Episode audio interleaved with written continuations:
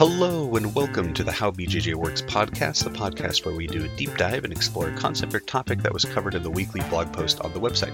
My name is Justin, and I am your host. I'm a three stripe purple belt who's been training in Brazilian Jiu Jitsu for about seven years. This podcast is mostly targeted at newcomers to BJJ or those who are curious about the sport and would like to learn more before taking the plunge. That being said, all are welcome, and if you've been training for a while but just like to listen to people talk about Brazilian Jiu Jitsu, please take a seat and stay a while.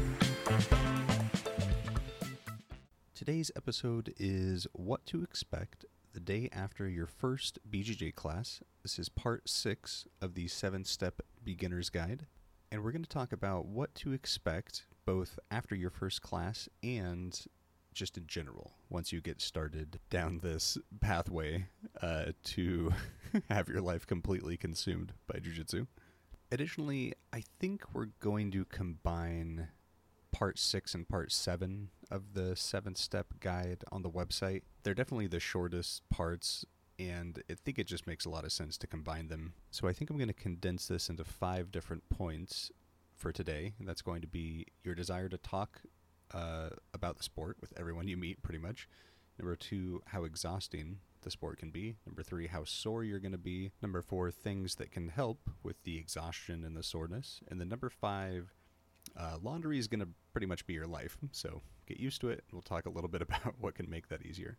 So, number one is going to be your desire to talk about jujitsu with everyone you ever come across for the rest of your life.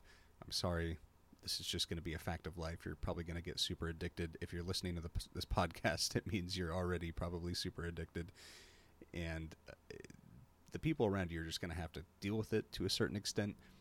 But I would urge you to just not over talk about jujitsu.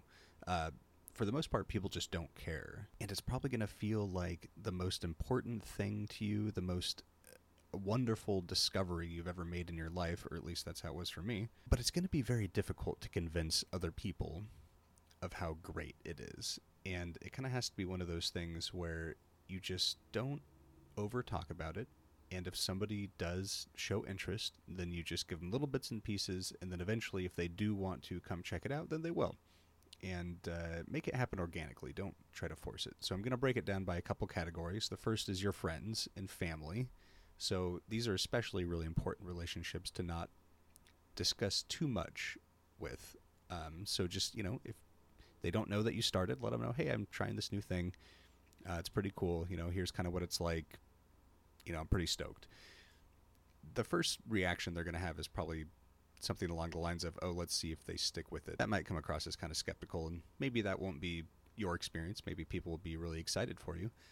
But in general, whenever somebody tries something new, you know, you're first going to check to see if they're still doing it in a couple weeks. So once you've been going for a few months, you know, and people are continuing to ask, "Oh, hey, how's that jujitsu thing going?" "Oh, yeah, it's going really well." You know, I'm going a couple times a week. It's still really fun you know, after you've kind of been going a little while, they may actually start to ask some follow up questions like, hey, what is it again? And is it like karate? Or what do you guys do? Why do you wear those weird gis?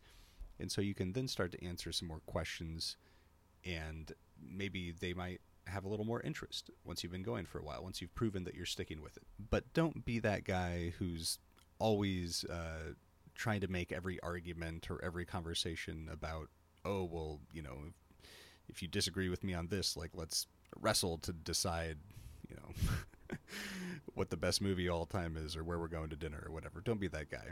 You know, it, don't be that dude at the party who every time you get a couple beers in them, you're like, "Hey, let's roll, man. Like let, let's wrestle. Let's go in the backyard." Like that's just a it's a dick thing to do. So don't be that guy.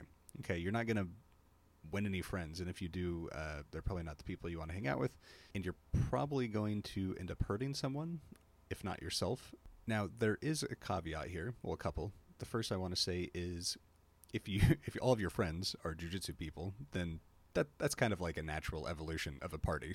it seems like after usually people get a few beers and then uh, usually the mats get pulled out or or a space gets cleared in the living room. Uh, that might just end up happening.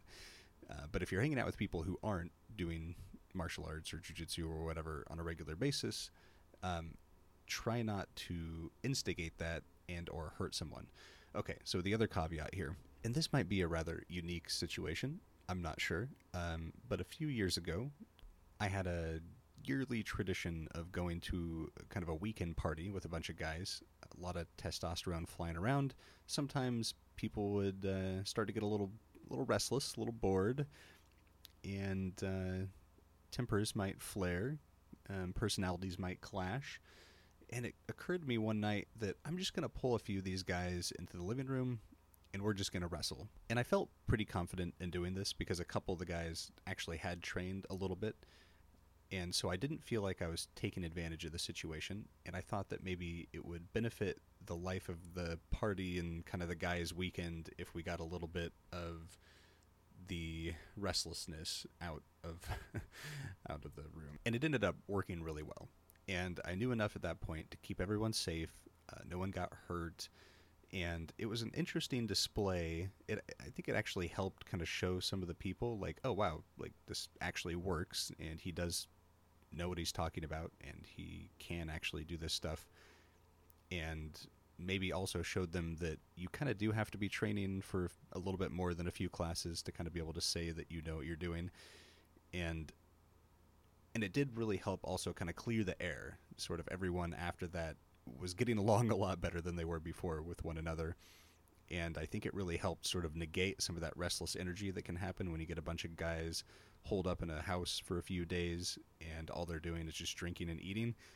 Um, so uh, that might be a really specific situation. Uh, you're maybe you'll come across that. I'm not sure, but just in general, I think that you may want to avoid situations where you are trying to get your friends who don't train to wrestle and roll with you uh, outside of the gym situation. So, aside from those situations, uh, I would just suggest that you give little bits and pieces to your friends and family.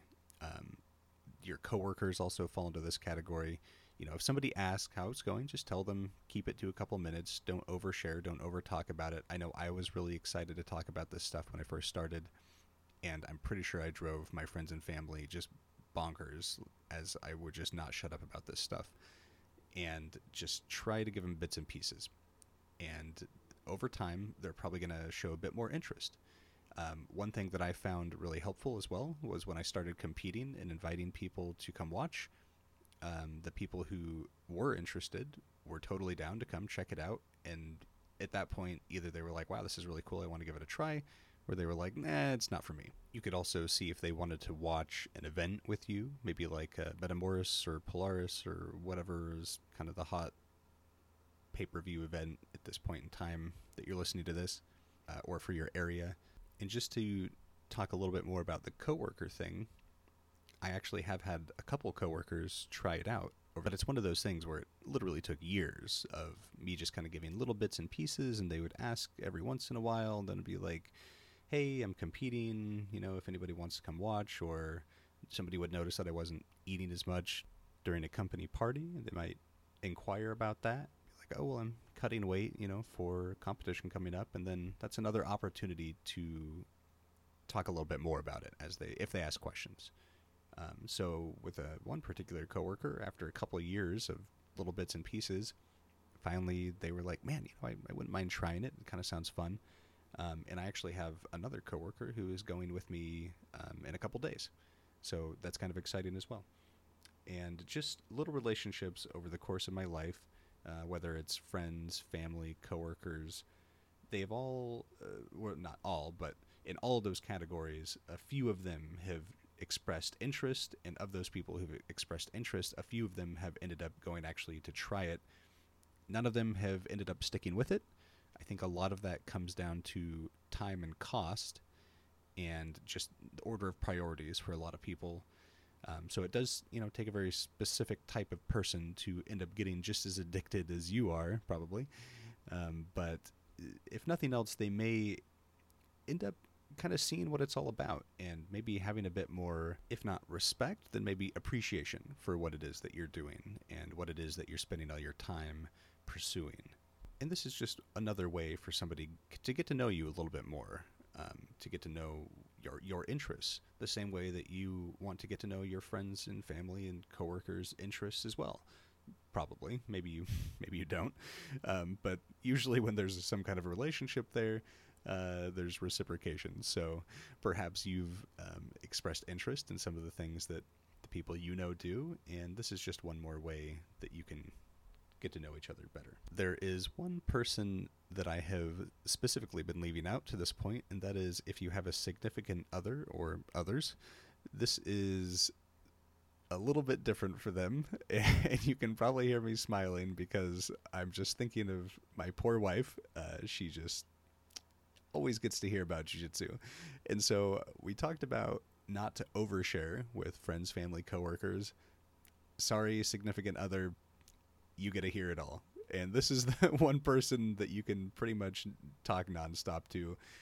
Uh, whether or not they want to listen to it isn't really part of the deal. Uh, because the best part about a significant other is that they kind of just have to hear about everything that's going on in your life, um, or at least if you're kind of open communicator style relationship, then that's the way it is. Yeah, d- don't hold anything back with this person. Just unload it all, and because uh, they're probably doing the same thing to you. that's usually how a relationship is going to go. It, if you can, try to drag them to jujitsu. You know, um, if they absolutely want nothing to do with it, that's understandable as well. But sometimes they might want to, and as it happens, uh, my wife does do a little bit of training. She was pretty into it for about six months. Um, ended up kind of taking a break, and then she just comes back every month or so and just and jumps in for a class. Um, she does enjoy it, but again, kind of like what we talked about with other people, you know, time, priority, you know, blah blah blah blah blah. She just has other things she'd rather be doing, um, but she does enjoy it. And so it's nice whenever there's an event on that I want to watch, a pay per view event. Sometimes she's down, and uh, and she can at least you know she knows enough to follow along, and that's really fun to have somebody like that. And that's another reason to kind of adopt all these people in slowly is that even if they never get super into it, um, if they just know a little bit, that can be really fun to have people to watch these uh, competitions with or go to you to competition or um, even if you're not competing and just have people company with you you know uh, all the relationships that you make inside the gym are going to be great um, but sometimes you can't replace those people you know that you've grown up with that you've had long-term relationships with outside of the gym and so i think that's an important thing to cover because you may be tempted to replace a lot of your friendships and relationships with people inside the gym. If you get super addicted to this lifestyle, the jujitsu lifestyle, it might be tempting to kind of write off anyone who isn't involved in the sport. But I would urge you to be careful with that line of thinking. Uh, I've fallen into that line of thinking at times, and I've seen other people do that as well. And maybe that ends up working for you, and maybe it doesn't. Um, but just consider that there's value in relationships outside of the gym as well. Moving on to number two, how exhausting the sport can be. Couple key points here I wanted to talk about. The first is make sure you're getting enough sleep. I'm sure you've heard that over and over again all through your life, so I'm not going to talk too much about that. But I will just say that, boy, do I notice when I am not getting enough sleep. Uh, happened just last night. I felt like garbage when I woke up this morning. I rolled really hard last night, got in pretty late, uh, stayed up too late, eating dinner, and um, I'm kind of addicted to Westworld right now, so I stayed up kind of late watching an episode of that. But you know, then I paid the price this morning when I woke up, and I've just been dragging my feet all day. It's been a little difficult at work to get things done, but as I'm sure you've discovered, you still got to do them, and uh, regardless of how tired or sore you are from jujitsu, so just make sure you're getting enough sleep to really make sure you can counterbalance that. Another thing that um, I have definitely made the mistake on is not letting myself have enough rest days. And that's going to be different for everyone, just like the number of hours of sleep that you need. But make sure that you are incorporating a rest day into your schedule. And this one is something that I've really struggled with because I never know, you know, what exactly is going to be too much. Um, overtraining is one of those things that just takes a ton of trial and error. And rest days aren't always just days where you don't do anything. And this is one of the things that I've really tried to figure out th- through my jujitsu journey is what can I do on a quote unquote rest day that will still give me some sort of movement that will still allow me to keep the blood flowing and not get you know stiff Um, but it, it won't be too much to wear down my body and kind of fall into that overtraining category. And this is something that I'm actually still trying to figure out. I mean, over seven years now, and I'm probably not even close to figuring it out. And it changes as you uh, kind of fluctuate with what your body is uh, adapted to and, and able to do, and probably has a lot to do with your background as well. You know, how much activity you had before you came to JITS. So just keep in mind that there's no formula for this, and you're going to have to figure it out. Um, but keep trying, and, uh, and just don't overtrain so that you're not injured all the time, because that sucks if you can't be on the mat training. You know, so pays to have a little rest days. Along the same lines is doing complementary activities that will help. An example of this is lifting weights or doing yoga or swimming or walking or sprinting or doing hills or whatever it ends up being. Some people like a more cardio type activity, other people enjoy more strength training. Um, sometimes, for some people, they want the sprints, other people want the endurance. It really depends on what you're already getting from jujitsu and what you feel like it needs. But I would just like to say that you're probably imbalanced in if you're only doing jujitsu, there's going to be muscle imbalances there. And this is not my area of expertise. I'm not a doctor, I'm not a physiologist or whatever. So don't take this as medical advice in any kind of way. You know, talk to a doctor if you have specific questions, but just know that if you're only doing jujitsu, there are groups of muscles likely that aren't getting worked. But even if you feel like you are getting stronger and getting more flexible from jujitsu, that's probably true. But just know that flexibility for jujitsu does not necessarily translate to flexibility in all aspects of life. And likewise, strength in jujitsu does not always translate to strength outside of jujitsu as well. Additionally, I noticed that once I started adding in weightlifting, just very low amounts of weights, once I started adding that in, my joints and my structure just felt so much better.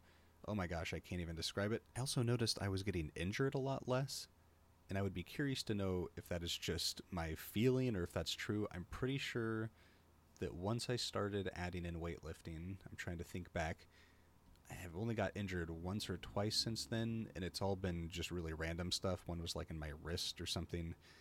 And yeah, no, I, I don't think that I've really had any kind of knee or elbow or shoulder injury since I added in some of those compound lifts. It's hard to know how much of that is just kind of anecdotal or survivorship bias or anything like that, or you just get better at staying safe. You know, it, it's really hard to know kind of how much of that is actually attributed to lifting weights. Um, but I just I just feel better, and I think that's one of the things that is actually really important in the sport is just feeling like you're getting stronger, or feeling strong, feeling safe. I remember when I first started training I felt so unsafe during takedowns specifically. It just felt like every single time I got taken down, I was going to get injured. And just as you get better at falling, you get better at knowing kind of what kind of takedowns are coming. And with submissions, you know when to tap now.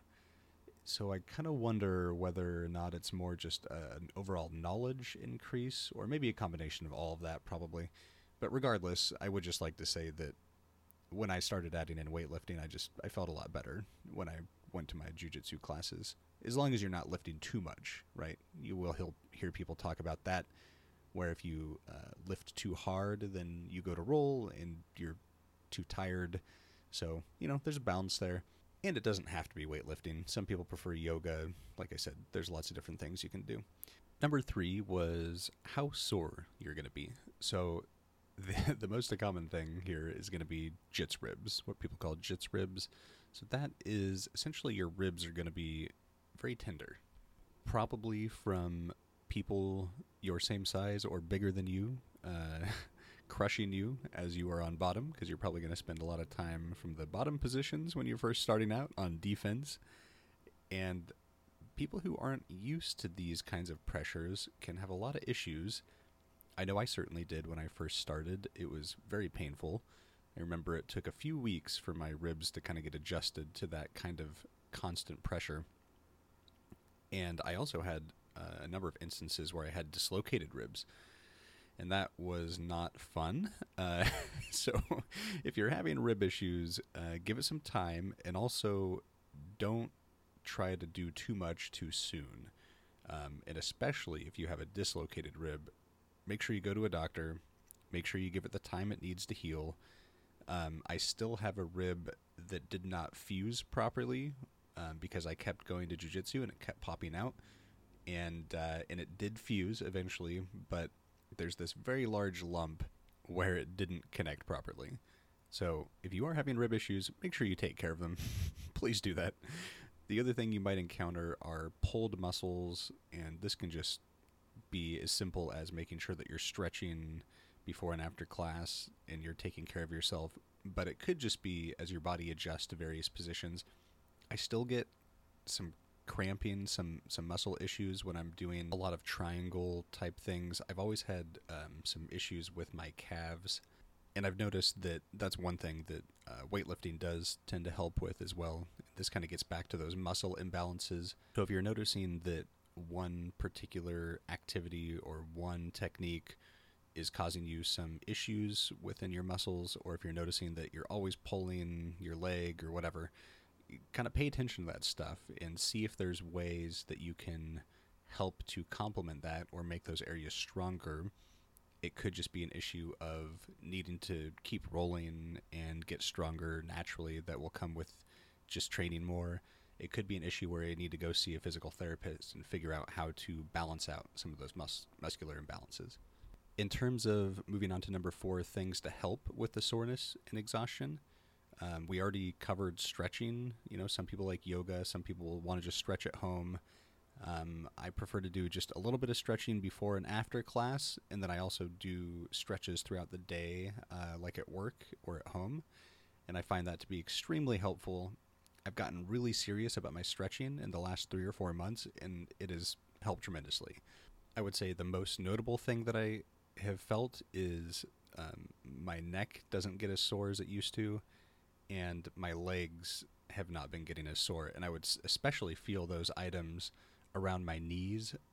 And it's kind of interesting just to kind of feel the difference of having that lack of, of uh, knee tenderness um, kind of on the inside and outside of the knees. Once I started doing a lot more stretching, I noticed that has gone away significantly. But again, it's all going to be you know specific to you and what you need, and you know, if you have any question, make sure you're going to see a doctor, a physical therapist, or those kind of things. You don't want to just lean on somebody else's anecdotal evidence, you know, for these kinds of things. Other things that can help using ice, uh, ice packs. I'll oftentimes ice my joints, uh, especially after a really intense rolling session when I get home and I'm eating dinner. Um, the other thing I love to do is take baths. Oh my gosh, feels so good. And I love hot tubs. I love hot springs. I love baths of any kind. Um, I haven't really ever noticed a difference when I use Epsom salt in a bath. You know, people claim that that's a miracle worker. I can't tell the difference. I just like baths, nice and relaxing. Sometimes all you just need to do is relax your muscles, and that can be a great thing to do on a rest day. Uh, similarly, is the sauna. I uh, used to go to a gym that had a sauna. That was amazing. Just go into the sauna after class, do some stretching in there, or just lay down and enjoy it. You know that can be fantastic. And then take a cold shower afterwards. So whatever you're doing just make sure that you have some kind of recovery process in place that is helping with the soreness that you're undoubtedly going to be feeling. And last but not least is number five laundry will be your life and it's so true i do so much laundry uh, not only are you going to have your you know regular clothes that you wear but you're also going to have tons of gis and rash guards and compression shorts and belts, especially if you're going to have multiple gis, which I highly recommend having multiple pairs of uniforms so that you're able to just grab a fresh pair, you know, if you just need to run out the door and go to class. But you're going to want to make sure you're staying on top of your laundry. And that's going to wrap it up for the list today. So let me know if I missed anything you can always go to the website and let us know howbjjworks.com. Uh, there should be articles if you want to read the text version of any of the podcast. Usually I do the article first and then I reference it for the podcast.